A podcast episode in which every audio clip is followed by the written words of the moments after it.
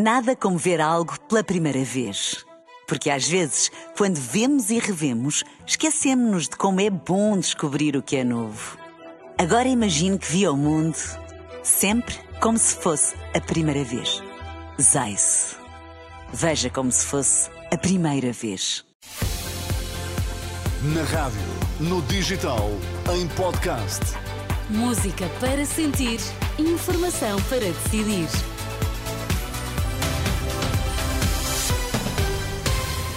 Atualizamos agora toda a informação e começamos pelos títulos em destaque nesta edição da meia-noite.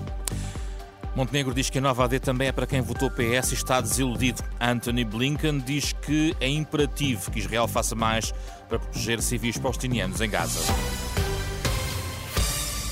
Assinatura do acordo da coligação que juntou PSD, o CDS, PPM e independentes, com Luís Montenegro a dizer que este é um projeto também para quem votou no PS e agora está desiludido. Eu quero mesmo dizer àqueles que acreditaram no Partido Socialista há dois anos: este projeto da AD é para vós. É também para aqueles que se desiludiram, para aqueles que se decepcionaram, para aqueles que acreditaram. E nós temos respeito democrático por terem acreditado noutros que não nós.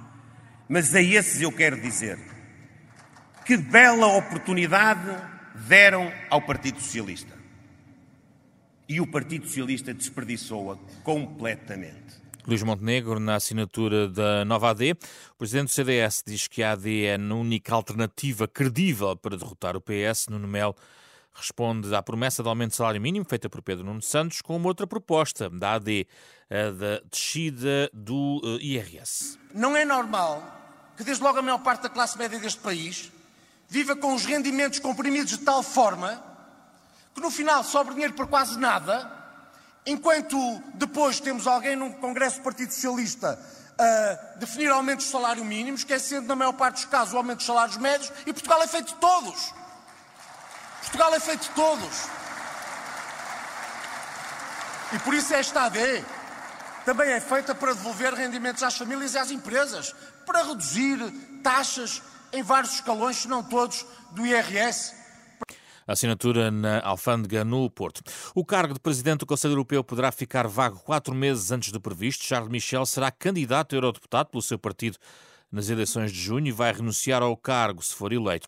Se não for designado um sucessor, o presidente em exercício do Conselho Europeu será temporariamente Viktor Orban, o primeiro-ministro da Hungria, país que ocupa a presidência rotativa do Conselho da União no segundo semestre do ano. Michel disse este domingo em Bruxelas que é possível evitar esse cenário através de uma decisão por maioria simples no Conselho Europeu de junho. Já o secretário de Estado norte-americano diz que é imperativo que Israel faça mais para proteger os civis palestinianos em Gaza. Blinken, Anthony Blinken defende que os palestinianos devem poder regressar às suas casas.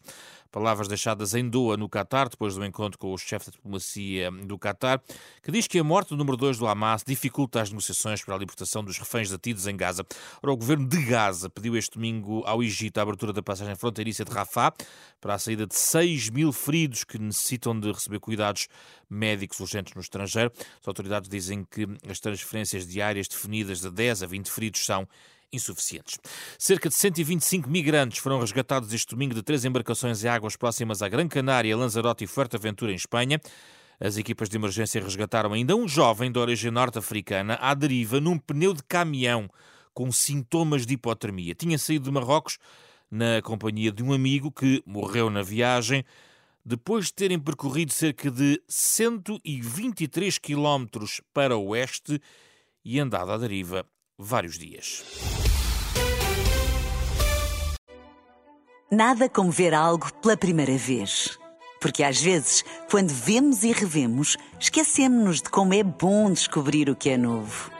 Agora imagine que viu o mundo sempre como se fosse a primeira vez. Zais. Veja como se fosse a primeira vez.